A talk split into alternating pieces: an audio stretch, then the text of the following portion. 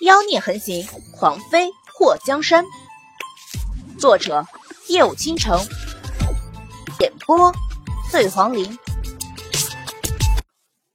慕容随风看到慕容洪天在收拢那些大臣，目光一沉：“大家别提他的，他根本就不是慕容家的血脉，没有资格当皇上。今日众位都参与了这件事，他不会放过你们的。”慕容洪天听到慕容随风在言语间恐吓那些大臣，强忍怒气。他是皇上，他要淡定。众位爱卿，大家也是被奸人所蒙蔽，不知道真相。朕向你们保证，只要众位弃暗投明，朕会忘记今天的事情。慕容洪天这句话已经是在向他们保证了，肯定不会追究他们的责任。其实那些大臣中，有的人也是情非得已，当初被宁王所收买，在宁王失踪后，景王拿着他们和宁王签订的协议找到他们。如果他们不站在景王这一边，自己和宁王的勾当就会被皇上知道，到时候就是死路一条。现在听到皇上亲口说不追究他们的责任，有很多人蠢蠢欲动。慕容随风目光一寒，射出一个袖箭。把挪动脚步想走向慕容洪天那边的一个大臣给射死，背叛者死！慕容洪天怒不可遏，一个纵身到了慕容随风的面前，一掌打了过来。朝中大臣都是国之栋梁，岂能容你随意杀戮？在慕容随风杀了一个大臣后，那些人就乱了。全德海趁机鼓动那些大臣弃暗投明。全德海拿着手帕在半空挥了挥，众位难道还没看出来吗？晋王是在利用你们，他肯定是在想，你们今天能背叛皇上，明天也会背叛他。等他的目的达到，肯定不会放过你们的。皇上是个爱惜人才的，众位在朝为官这么多年，难道还不知道皇上的品性吗？大家不要听信晋王的话，他说的都是假的。一道剑光刺向全德海，淮北听到这个死太监胡说八道，扰乱人心，拿着剑就要弄死他。哎呀娘啊！全德海看到一把寒光闪闪的宝剑对着他刺来，立刻慌忙后退。淮北的速度快如闪电，在全德海躲的时候，剑尖已经抵在他的胸口。啪！就在宝剑即将刺进全德海胸口的时候，一个东西打败了淮北的剑。艾玛！全德海脸色煞白的躲在一旁，刚刚他差点就没命了。淮北眼眸一眯，看到一个蓝色身影站在不远处，手中把玩着两把回旋刀。战天涯冷冷的看了淮北一眼，不服来战。淮北直接提剑过来，和战天涯打在一起。丰都城和魔苍坐在大殿上方金碧辉煌的大梁上嗑瓜子儿。你说，我们出去帮忙的话，是不是有点以多欺少？魔苍白了他一眼。二师兄，你傻啊！景王府一千多人，我们这边一百多人，哦，还死了几十个了。到底是哪边人多？丰都城一把瓜子都撇在魔苍脸上了，你傻，你家鬼宿也傻。魔苍伸出手掐在丰都城脸蛋子上，谁家鬼宿？老子和他没关系，下次说话注意点。丰都城伸出手去戳他的胸口，别动手动脚的，鬼宿看到还以为我勾搭你。我操，你勾搭谁呀？老子下巴上没痣。魔苍挡住丰都城的手，反手给丰都城一拳。你们两个有完没完？要打回去打！一旁的横梁上，鬼宿冷冷的撇过来一记白眼，身形一动，跳了下去。丰都城眼皮抽了一下，鬼宿吃醋了吧？吃你个大脑的瓜子醋！去死！魔苍一脚把丰都城从屋顶横梁踹了下去。妈了个逼呀！丰都城在半空中划过一道优美的弧度，然后把景王府的一个人当成踏板，踩了一下脑袋瓜子后，稳稳地站在地上。至于那个被踩的人，就听到嘎巴一声响，然后脑袋直接被踩进了脖子里。丰都城回头看了一眼后，摇了摇头，好不结实的感脚。慕容随风没想到，晋王府的人早就藏在这个大殿中，睁大双眼看了一下慕容洪天和莫继业。你们早就做好了准备了。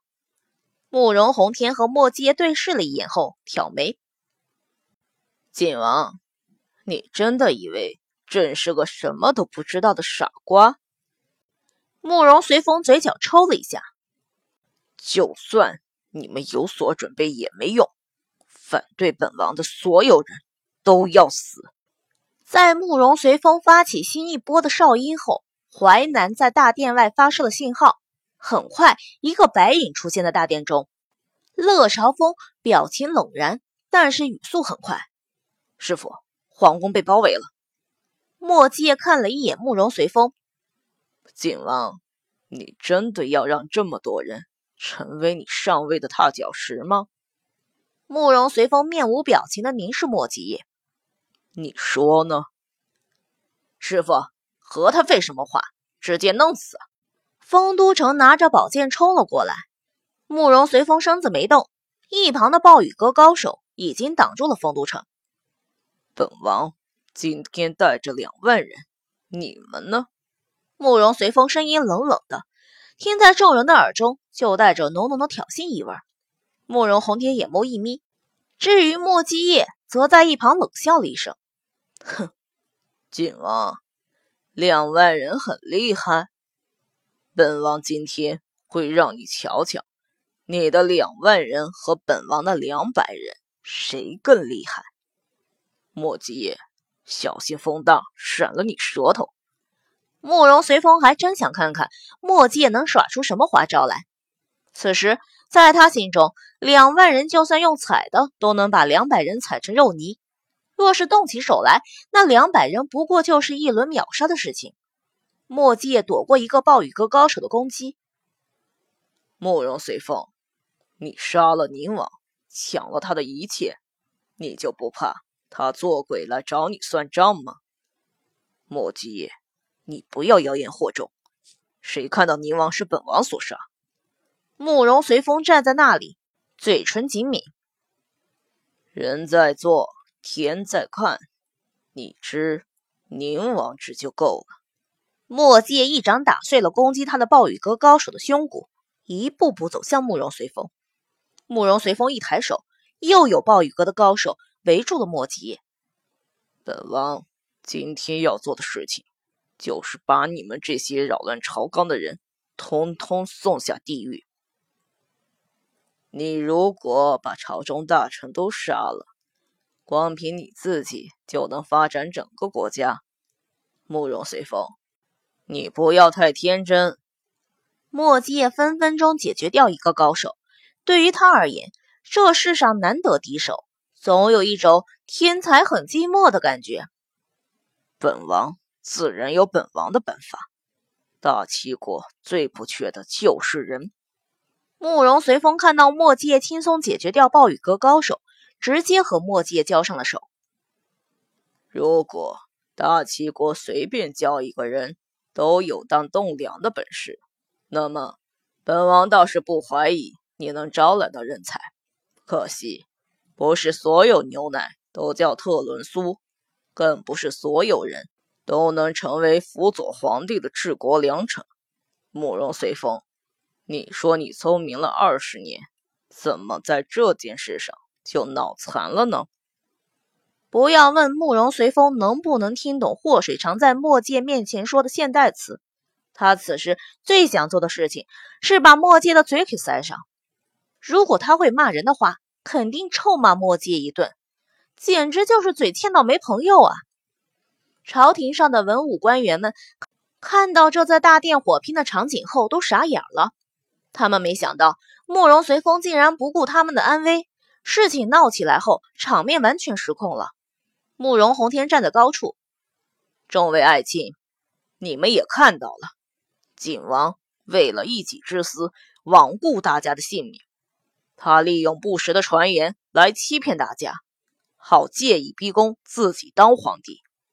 大家都是饱读诗书、通晓国家大事的人，难道你们觉得大齐国交给慕容随风是正确的吗？刘将军在看到慕容随风号令暴雨阁的时候，就有些后悔。宁王的失踪太过蹊跷，在宁王失踪后，宁王培养出的那些兵将都投奔了景王，连暴雨阁都成为了景王的囊中之物。虽然当年他妹妹的死让刘家人暗中恨上了莫太后，但是真相如何，最后也没能查出来。可宁王的死却疑点很多。宁王死后，最大的受益人恐怕就是景王了。刘将军身边的人和他询问怎么办，他眉头蹙起。臣只想要一个公道。刘将军看向慕容宏天，臣要知道当年刘贵妃死亡的真相。哀家来告诉你。莫太后在盛嬷嬷的陪同下从大殿后走出，雍容典雅，美丽不可方物。容颜清丽圣洁，不可亵渎。刘将军等人看到莫太后走出后，都微微垂头。不管当年发生的事情是什么样的，谁也不能否认莫青青在他们这辈人心目中女神的地位。